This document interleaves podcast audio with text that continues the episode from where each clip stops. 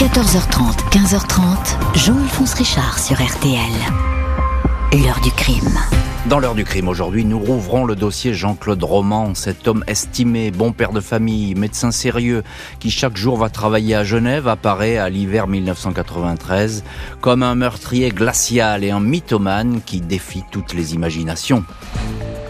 Ce lundi 11 janvier 1993, à 4h15 du matin, les pompiers sont appelés pour un incendie sur la commune de Prèves-Saint-Moins, près de Ferney-Voltaire, à quelques kilomètres de la frontière suisse. Le bâtiment, une ancienne ferme entièrement rénovée, la proie des flammes qui éclairent la pénombre du petit matin.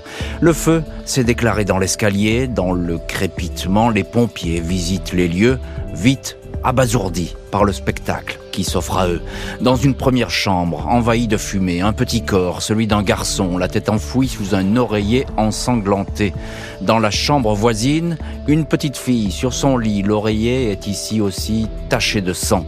Dans une autre chambre, une femme, le crâne défoncé, le visage maculé de sang séché. Un homme est dans la pièce, seul survivant de ce qui s'apparente à un massacre. Son pouls bat faiblement, il est inconscient. Une boîte de barbiturique est à portée de sa main. Il est transporté en urgence à l'hôpital de Genève, placé dans un caisson hyperbare et plongé dans un coma artificiel. Le rescapé est le docteur Jean-Claude Roman, 38 ans. Les victimes sont son épouse, Florence Roman, 37 ans, pharmacienne. Elle a été frappée à mort avec un objet en bois du genre gourdin ou batte de baseball. Le petit garçon se prénomme Antoine, 5 ans. La petite fille Caroline, 7 ans. Les deux enfants ont été tués dans le dos, une décharge de carabine 22 long rifle. L'autopsie établit que l'épouse a été tuée la première, puis Caroline et enfin Antoine. Le substitut du procureur, Jean-Yves Coquillat, est surpris par cette maison propre et bien tenue, où rien ne laissait présager une telle tragédie. Dans la cuisine, un dessin d'enfant est accroché au mur avec ces mots ⁇ Papa, je t'aime ⁇ les gendarmes ne sont pas au bout de leur surprise. Aux premières heures de ce même lundi, ils sont appelés en urgence à 84 km de Prèves-Saint-Moins, à Clairvaux-les-Lacs, dans le Jura. Ici gisent les parents du docteur Jean-Claude Roman, abattu dans le dos avec la même 22 long rifle. Le père, aimé, est retrouvé à l'étage près d'un radiateur, la mère au rez-de-chaussée. Le tireur a également abattu le chien de la famille, un labrador. Tous les soupçons se portent sur le rescapé, Jean-Claude Roman. Il semble avoir abattu tout le monde avant de tenter de se donner la mort en incendiant la maison après avoir pris soin toutefois de calfeutrer sa chambre et en ingurgitant des barbituriques périmés. Les gendarmes savent que le samedi, dans la matinée, le médecin a été vu en train de relever le courrier dans la boîte aux lettres. Il s'est ensuite rendu dans le bourg pour acheter le journal. À cette heure-là, sa famille était sans doute déjà morte. Il a ensuite téléphoné à ses parents et a pris sa BMW pour se rendre chez eux. La voiture a été vue à Clairvaux-les-Lacs à l'heure du déjeuner. Quelques coups de fil apprennent aux enquêteurs que Jean-Claude Roman cache beaucoup de choses. Il n'est pas médecin, comme il le prétend depuis des années. À Genève, l'Organisation mondiale de la santé, l'OMS, dément compter parmi ses chercheurs ce spécialiste de l'artériosclérose. On a bien retrouvé un badge de visiteur à l'OMS, mais c'est dans ses affaires, mais aucune carte officielle. La situation bancaire est catastrophique, son compte est dans le rouge, un trou de plusieurs dizaines de milliers de francs. Le directeur d'enquête de la section de recherche de Dijon, Jean-François Impigny, peut enfin interroger Jean-Claude Roman. Ce dernier dit ne plus se souvenir. Il décrit un intrus dans la maison, un homme en noir, fait mine de tomber des nues quand on lui dit que ses parents sont morts, puis le suspect se décompose et s'écroule. Il reconnaît ne pas avoir de poste à l'OMS. Il n'a pas non plus de diplôme de médecine. Toutes ces années, il a menti, travesti la réalité, vécu sur l'argent que lui confiaient ou prêtaient ses parents et sa belle famille, un imposteur. Il est incapable de dire pourquoi il a tué, il ne peut pas expliquer. Dans sa BMW, les enquêteurs ont trouvé ce mot écrit de sa main. Un banal accident, une injustice peuvent provoquer la folie. Pardon Chantal, pardon mes amis, pardon aux braves gens de l'association Saint-Vincent qui voulaient me casser la gueule. Dans l'heure du crime aujourd'hui, l'affaire du faux docteur Jean-Claude Roman, c'était il y a 30 ans. Cinq meurtres à l'hiver 1993. Sa femme, ses deux enfants, ses parents. Tous les êtres qui lui étaient chers. Il a avoué, les enquêteurs n'ont eu dès lors qu'une question à poser à cet homme qui s'était fabriqué une vie parallèle. Pourquoi? Le juge d'instruction et les gendarmes ont vite pu reconstituer la journée meurtrière du samedi 9 janvier 93. L'idée du massacre tournait depuis longtemps dans la tête de Jean-Claude Roman. 5 janvier, il se procure du phénobarbital auprès d'un ami pharmacien. Le 6, il va à Lyon acheter une boîte de cartouches 22 long rifle. Le 8, il achète un rouleau à pâtisserie avec lequel il va fracasser le crâne de son épouse et remplit deux jerrycans d'essence pour l'incendie. Le plus compliqué est de saisir les motivations qui l'ont poussé à ce geste tragique. Le personnage est déroutant. Ses proches découvrent un Jean-Claude Roman qu'ils ne connaissaient pas, un étranger. Il a menti à tout le monde. Depuis 18 ans, en 1975, il est tombé amoureux de Florence, brillante étudiante en pharmacie. Lui a raté son accession à la troisième année de médecine, orgueil, volonté de ne pas perdre la face, souci de ne pas décevoir de modestes parents qui font tout pour lui. Le fait est que Roman dit à tout le monde qu'il a réussi. Il continue ses études. Je me suis dérobé, je ne sais pas pourquoi. C'était mon premier mensonge. C'est là que l'imposture a commencé. Je ne pensais pas qu'elle allait m'entraîner si loin. 1980, Jean-Claude et Florence se marient. Officiellement, il termine ses brillantes études. 1983, il peut annoncer qu'il est engagé comme chercheur à l'OMS de Genève. Brillant et prestigieux premier poste. Commence alors 3200 jours d'errance. Il quitte la maison en voiture du lundi au vendredi à 8h30 direction Genève. Il ne franchit jamais la porte de l'OMS, roule au hasard, traîne sur des parkings, des aires d'autoroute, lit des revues médicales, des journaux. Il ne peut être joint que par un beeper qu'il a sur lui.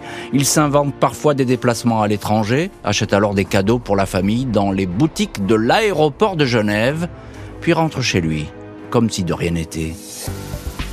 Jean-Claude Roman n'a pas de salaire. Pour prouver le contraire, il continue à puiser dans le compte de ses parents. Il a une procuration. Il évoque des placements en Suisse en leur faveur. En 1984, il vend discrètement le studio qu'il lui avait acheté à Lyon. Les années suivantes, son oncle lui confie 100 000 francs. Il assure qu'il en tirera sept fois plus en Suisse. Ses beaux-frères lui confient aussi de l'argent. En 1987, son beau-père lui remet ses indemnités de retraite. 378 000 francs. En moins de 10 ans, il aurait reçu plus de 3 millions de francs, quelques 450 000 euros.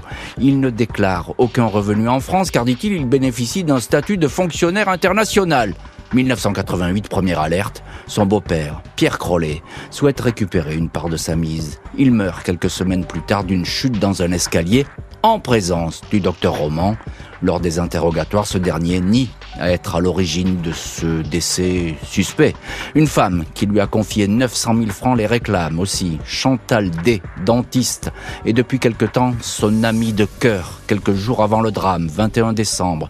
Elle exige le remboursement. 4 janvier, la mère de Jean-Claude Roman s'inquiète auprès de son fils d'un découvert de 60 000 francs. Il la rassure, mais le piège vient de se refermer.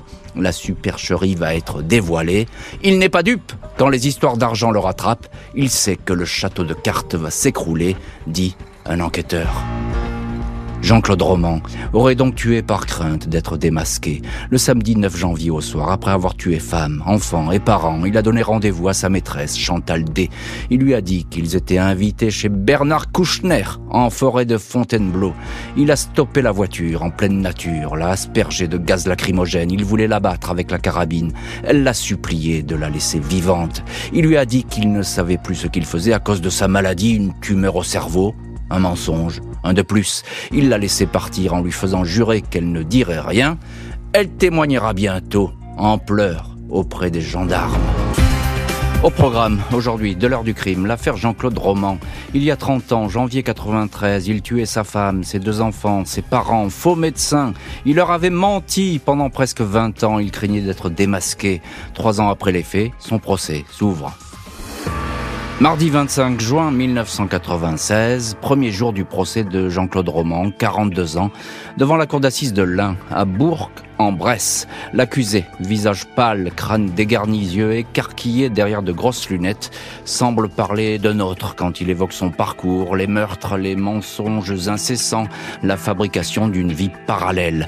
Quand la présidente lui dit qu'il est le déséquilibre incarné, il répond, après un long silence, ce qui est dramatique, c'est que j'ai réussi à masquer ce déséquilibre par un faux équilibre qui a trompé tout le monde, moi le premier. Il reconnaît que s'il avait dit la vérité, rien de tout cela ne serait arrivé. C'est vrai qu'il aurait suffi de quelques paroles pour qu'elle soit encore en vie, indique-t-il en invoquant sa, son épouse, Florence. Il parle de ses parents, à qui dit-il, de qui dit-il, il a reçu un maximum d'amour? À l'évocation de leurs exécutions, il s'exclame Papa, avant de s'écrouler et de se frotter le visage. Il explique avoir dépensé l'argent qu'on lui confiait car il était à ses yeux sans valeur. C'était l'argent des autres, prétexte-t-il. Non, c'était l'argent des vôtres, réplique l'avocat général.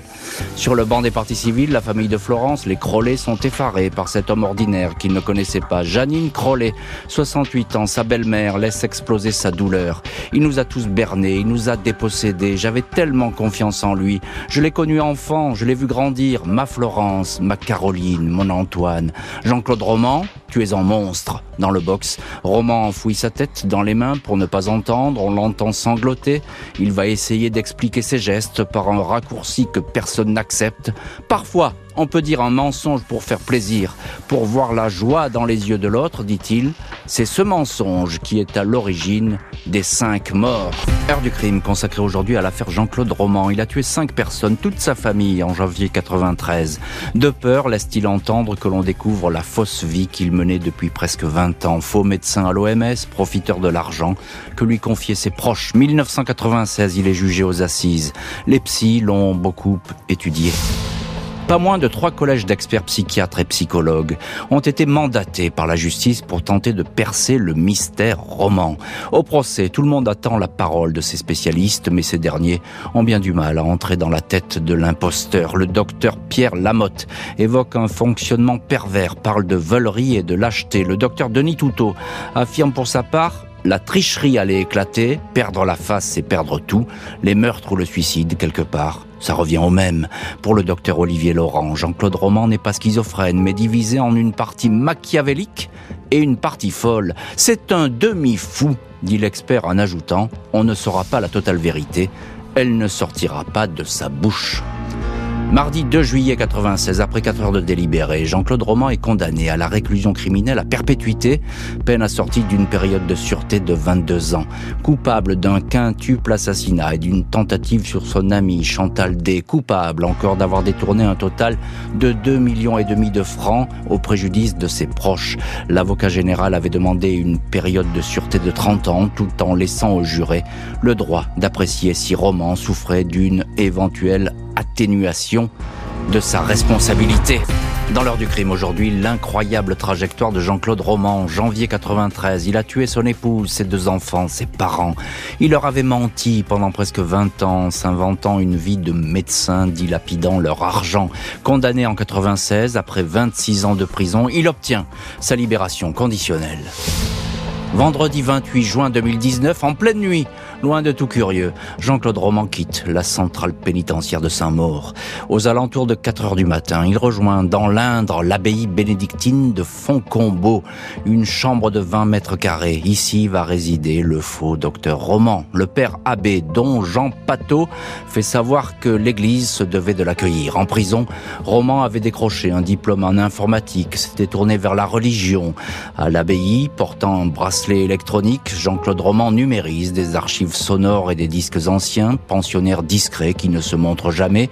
Au journal Le Parisien, l'un de ses rares visiteurs confie, il ne demande qu'une chose, finir sa vie tranquille. Il vit avec le poids de ce qu'il a fait. La famille Crollet ne souhaitait pas cette libération conditionnelle. À son procès, Jean-Claude Roman, aujourd'hui âgé de 68 ans, avait déclaré ⁇ J'ai tué tout ce que j'aime, mais je suis enfin moi !⁇ L'heure du crime, présenté par Jean-Alphonse Richard sur RTL.